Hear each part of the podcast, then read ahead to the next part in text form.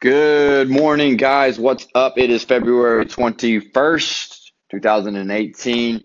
Listen, guys, good morning. We're going to talk about nutrition a little bit. We're going to talk about addiction a little bit. We're going to talk about disease a little bit. I saw this post last night um, on uh, one of the Instagram pages is that I followed, and obviously one of these well renowned coaches that you guys know. He talks about a quote. Well, I don't know if it's his quote, but it's definitely on the page. So let's go get right into it. It says, These behaviors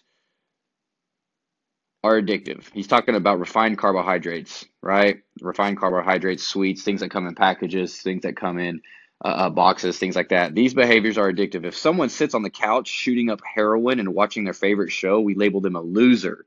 Yet when someone gets diabetes from sitting on that same couch with a box of donuts watching the same show, they are a victim of disease.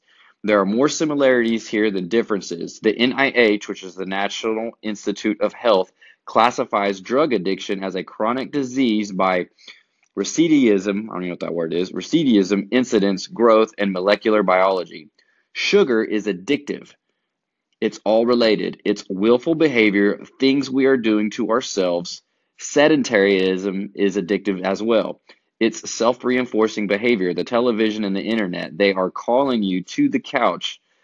It's it has a fatal attraction and is recursive, recurring, and self inflicted deadly behavior. Get off the carbs and get off the couch.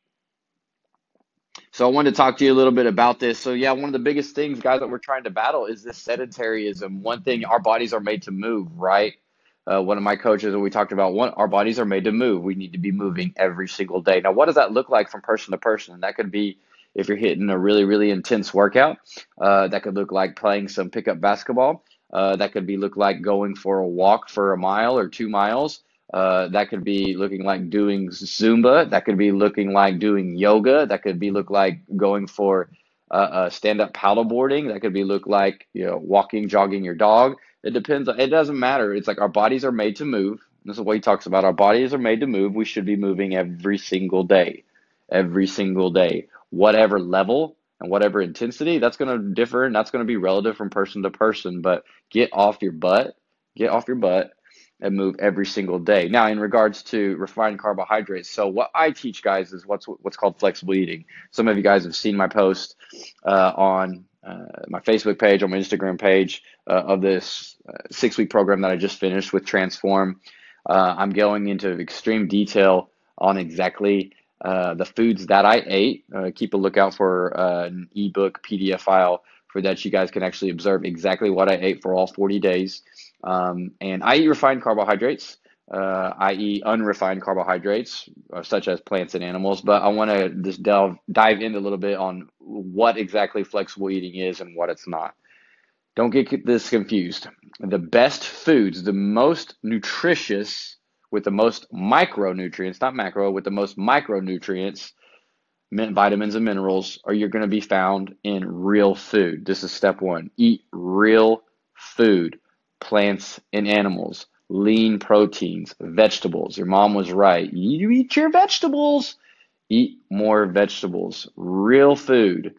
Okay, if it comes in a box, if it comes in a package, if it comes in uh, uh, uh, bottles, things like that, it's not necessarily real food. If it has a food label on it, it's not necessarily real food.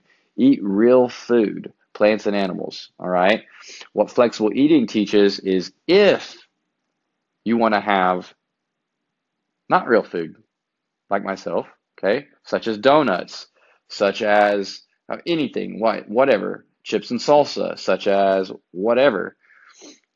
You are absolutely allowed to. You're just, you can have, there are no foods that are off limits. You can have any food you want to, you just can't have as much.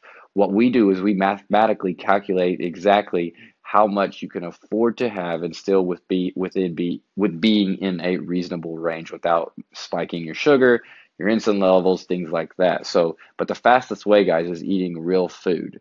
What I would recommend is on your other stuff that's not real, do some homework, look stuff up, see how it could fit, plug it in first. It might be gummy bears, right? Plug that stuff in first, reverse engineer the rest of your day. If you want a cookie for dessert or ice cream for dessert or whatever, or mimosa, a brunch. Put it in first, reverse engineer the rest of your day.